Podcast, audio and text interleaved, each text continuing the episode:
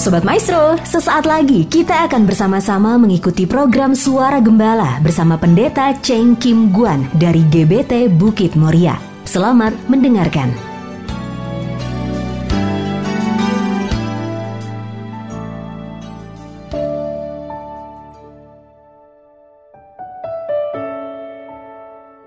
Shalom Ibu Bapak Sobat Maestro terkasih di mana pun berada Melalui program Suara Gembala, kembali saya Pendeta Cheng Kim Guan menjumpai dan menyapa Sobat Maestro di mana pun berada untuk kita sama-sama masuk di dalam perenungan akan firman Tuhan yang kita awali terlebih dahulu dengan doa. Mari kita masuk di dalam doa. Kembali kami bersehati menghadap tahta anugerahmu ya Bapak hanya oleh kasih dan kebaikan Tuhan, maka kami ada sebagaimana kami ada saat ini. Dan kami mempersiapkan diri, mempersiapkan hati untuk bersekutu di dalam firman Tuhan. Dari sebab itu hamba berdoa, turunlah kiranya urapan roh kudus, mengurapi setiap pribadi kami, di mana pun kami berada, tanpa kecuali satupun, agar kami dapat betul-betul menikmati, memahami, mengerti akan kebenaran firman-Mu di dalam hikmat dan terang daripada Roh Kudus. Berbicaralah dan berkati kami semua dengan firman-Mu ya Bapa. Dalam nama Tuhan Yesus Kristus, hamba panjatkan dan peralaskan segala doa ini. Haleluya. Amin.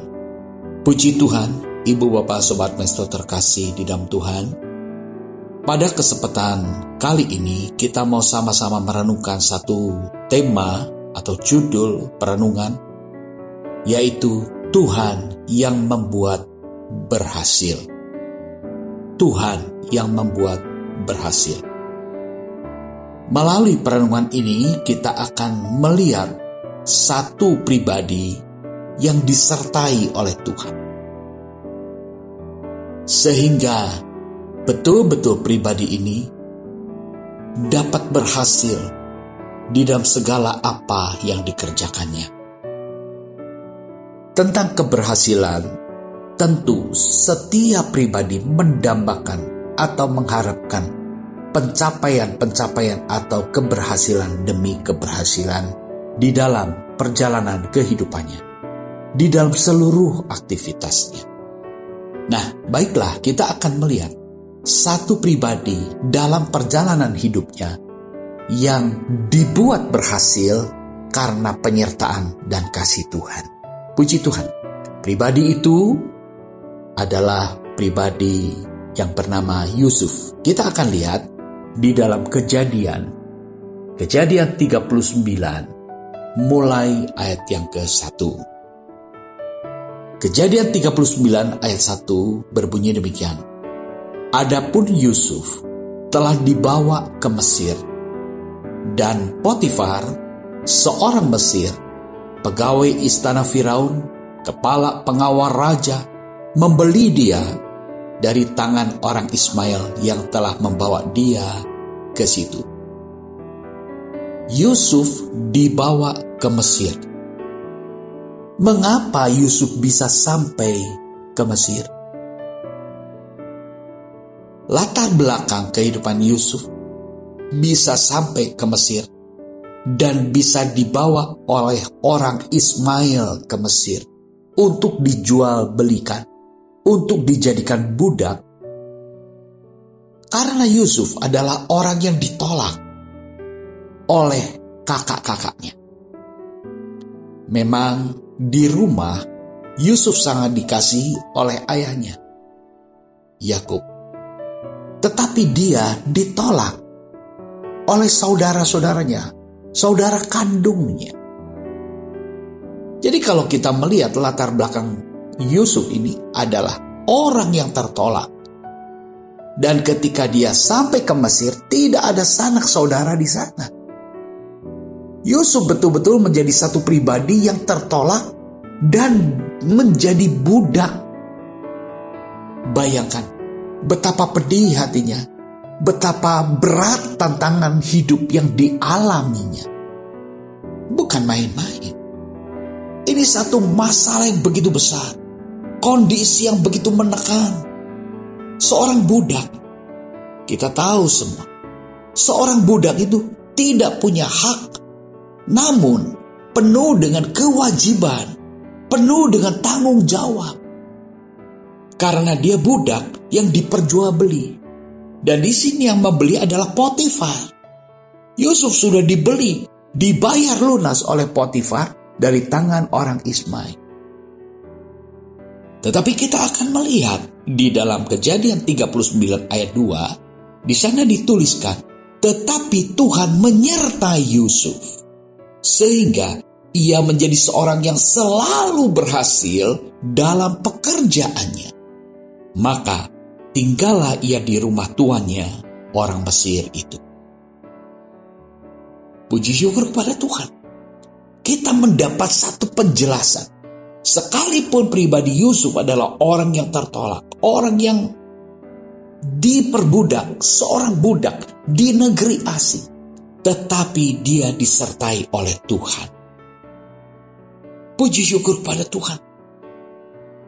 Ketika kita mengetahui bahwa Tuhan menyertai, Tuhan juga membuat Yusuf menjadi seorang yang selalu berhasil dalam pekerjaannya. Ini menjadi perenungan bagi kita bersama pada kesempatan kali ini. Ternyata orang yang disertai oleh Tuhan itu adalah orang yang sangat beruntung, orang yang sangat beroleh anugerah yang besar. Yusuf pribadi yang disertai oleh Tuhan, dia disertai dan dibuat berhasil segala pekerjaannya.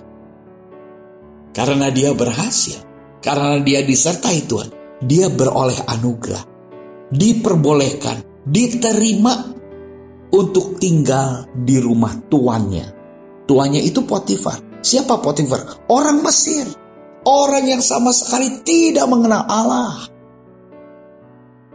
Tetapi Yusuf pribadi, dia disertai oleh Tuhan.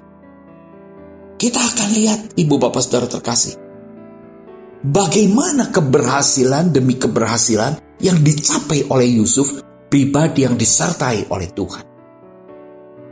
Di dalam kejadian 39 ayat yang ketiga. Setelah dilihat oleh tuannya bahwa Yusuf disertai Tuhan dan bahwa Tuhan membuat berhasil segala sesuatu yang dikerjakannya, maka Yusuf mendapat kasih tuannya dan ia boleh melayani dia. Kepada Yusuf diberikannya kuasa atas rumahnya dan segala miliknya diserahkannya pada kekuasaan Yusuf. Wow, luar biasa. Tuhan mempromosikan Yusuf, mengangkat Yusuf dari seorang budak tertolak, tidak ada sanak saudara di negeri asing. Penyertaan Tuhan yang begitu dahsyat membuat Yusuf berhasil. Keberhasilan Yusuf dievaluasi.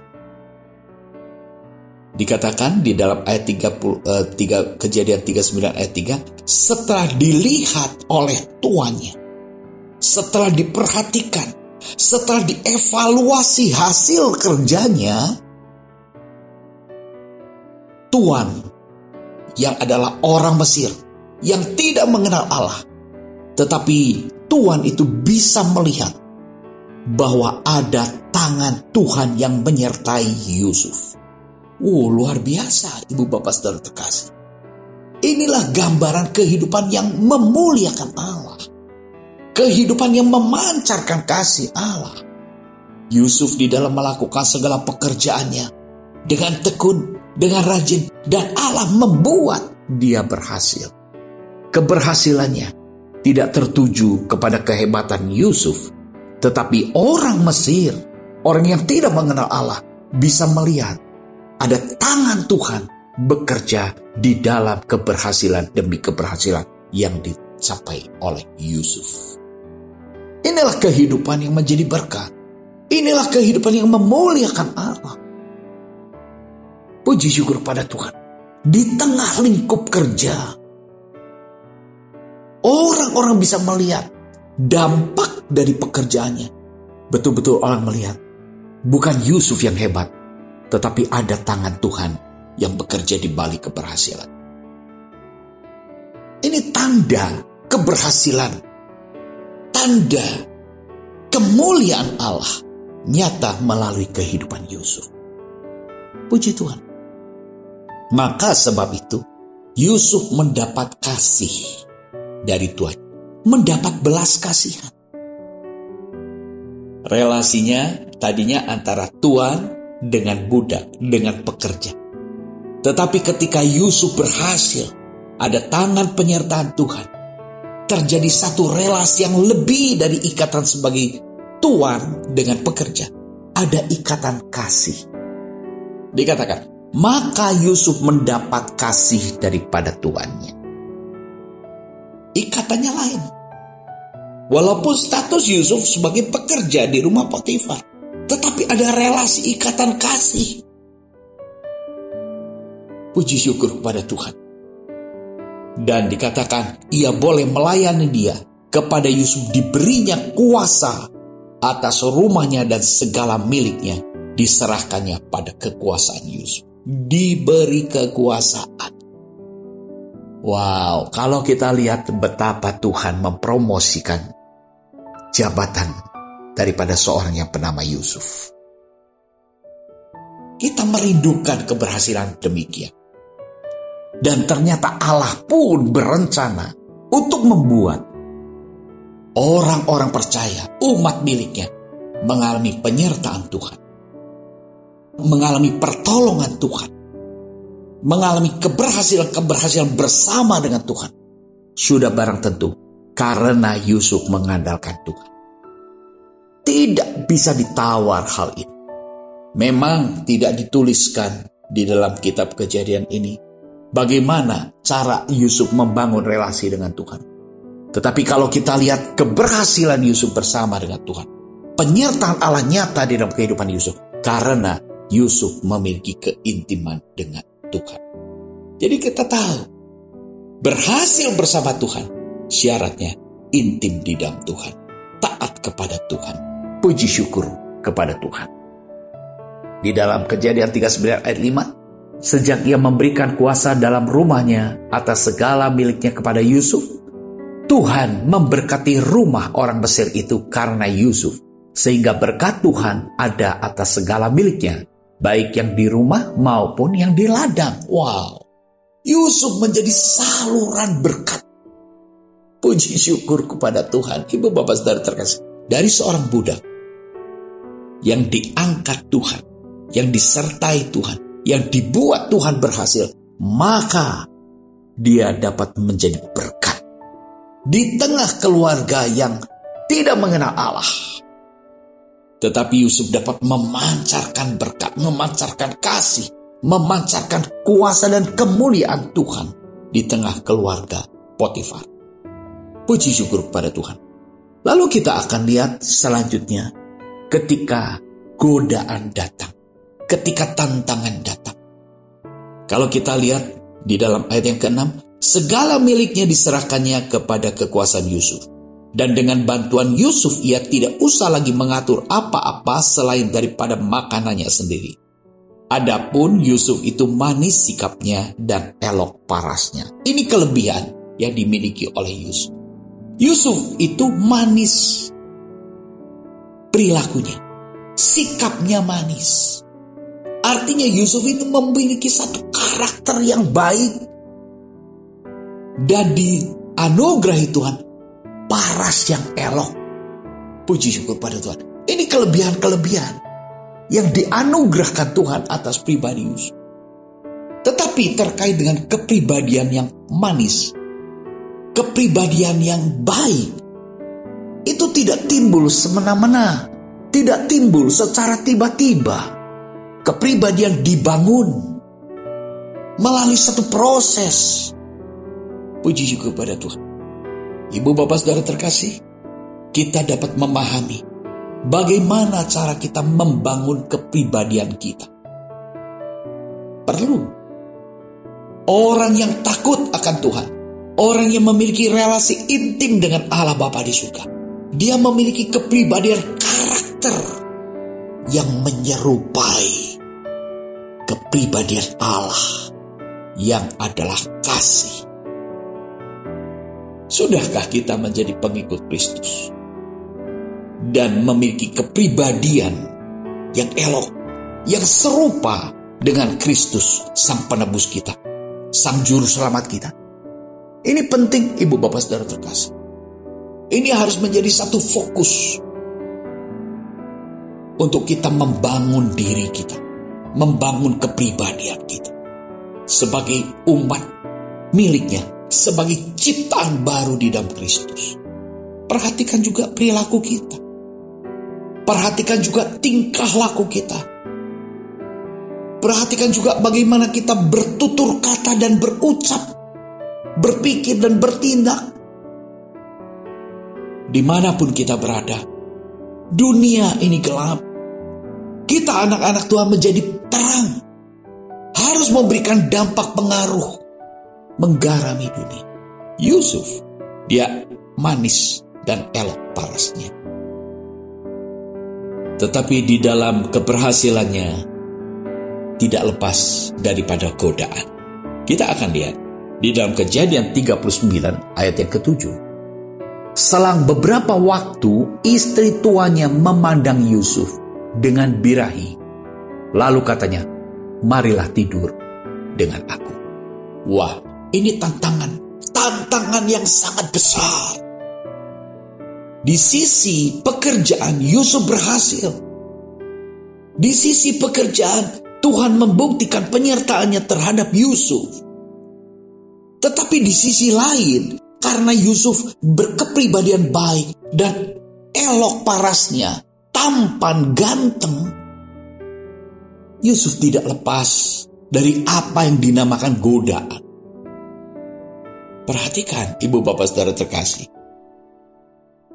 Ketika Yusuf dapat godaan, selang beberapa waktu istri tuanya memandang Yusuf dengan birahi. Istri tuanya memandang Yusuf dengan birahi. Kalau tuanya Potifar memandang pekerjaan Yusuf dan melihat kemuliaan Allah. Melihat kuasa Allah menyertai pekerjaan Yusuf.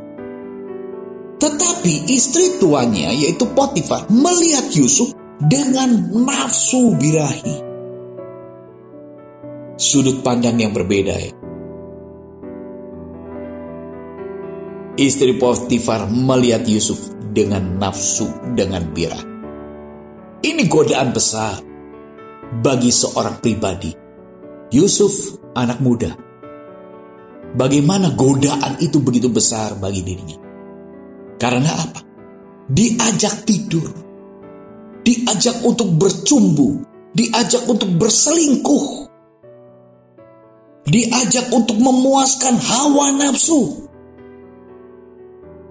Di sinilah kita bisa melihat kepribadian yang unggul kepribadian yang hormat dan takut akan Tuhan.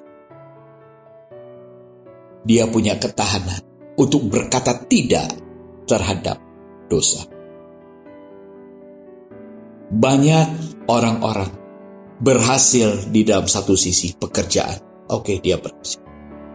Tetapi ketika dia mencapai satu pencapaian-pencapaian yang gemilang, tidak jarang banyak yang lalu runtuh. Karena apa? Karena godaan. Bahkan hal ini pun banyak juga menyerang pelayan-pelayan Tuhan, hamba-hamba Tuhan. Bukan saja pekerja-pekerja, bukan saja bos-bos, bukan saja para eksekutif muda. Banyak yang menimpa mengalami terpaan-terpaan godaan. Tetapi kembali, kita melihat pribadi yang berhasil karena penyertaan Tuhan. Apa yang dikatakan oleh Yusuf di dalam ayat yang ke-8. Kejadian 39 ayat yang ke-8. Tetapi Yusuf menolak dan berkata kepada istri tuannya, Dengan bantuanku, tuanku tidak lagi mengatur apa yang ada di rumah ini. Dan ia telah menyerahkan segala miliknya pada kekuasaanku. Bahkan di rumah ini, ia tidak lebih besar kuasanya daripadaku. Dan tiada yang tidak diserahkannya kepadaku selain daripada engkau, sebab engkau istrinya. Bagaimanakah mungkin aku melakukan kejahatan yang besar ini dan berbuat dosa terhadap Allah? Wah, ini penolakan Yusuf secara bijaksana.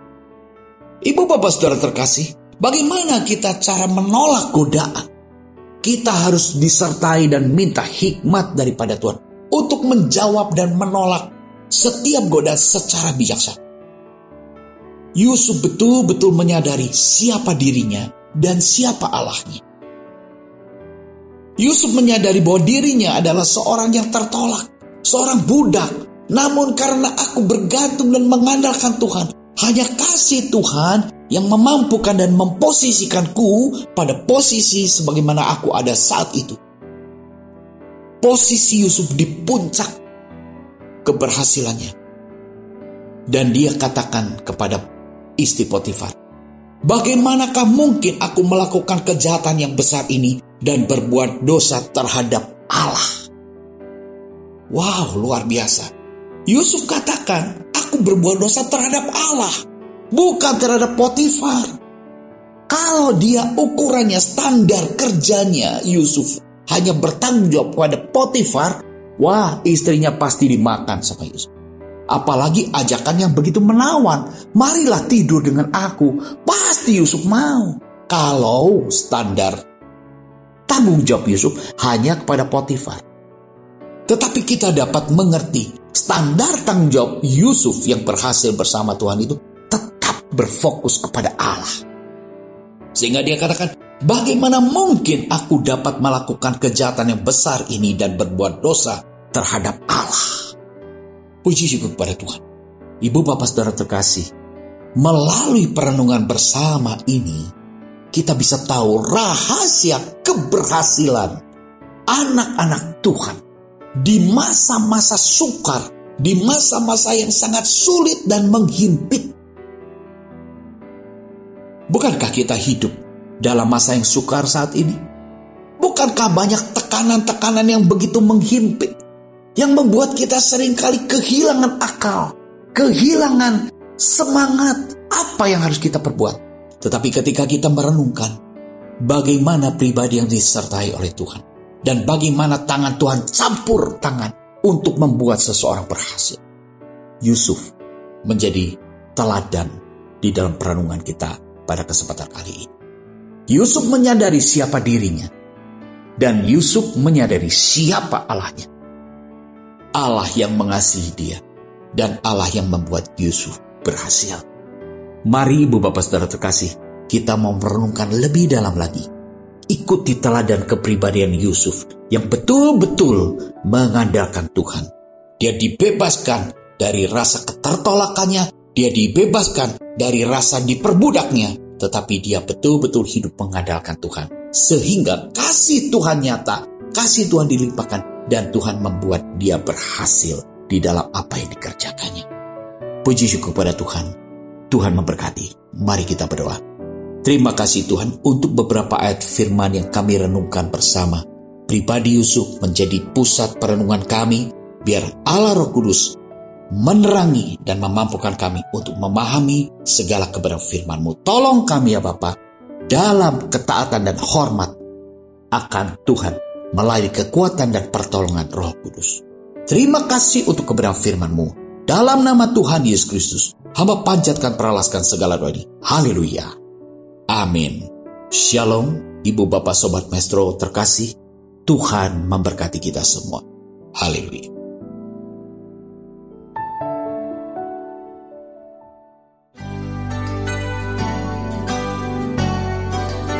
Sobat Maestro, Anda baru saja mendengarkan program Suara Gembala bersama Pendeta Cheng Kim Guan dari GBT Bukit Moria dengan tempat ibadah Jalan Bojong Raya Komplek Permata Indah, Blok J nomor 24 Bandung. Phone 0822 1614 3298. Terima kasih atas kebersamaan Anda. Tuhan Yesus memberkati.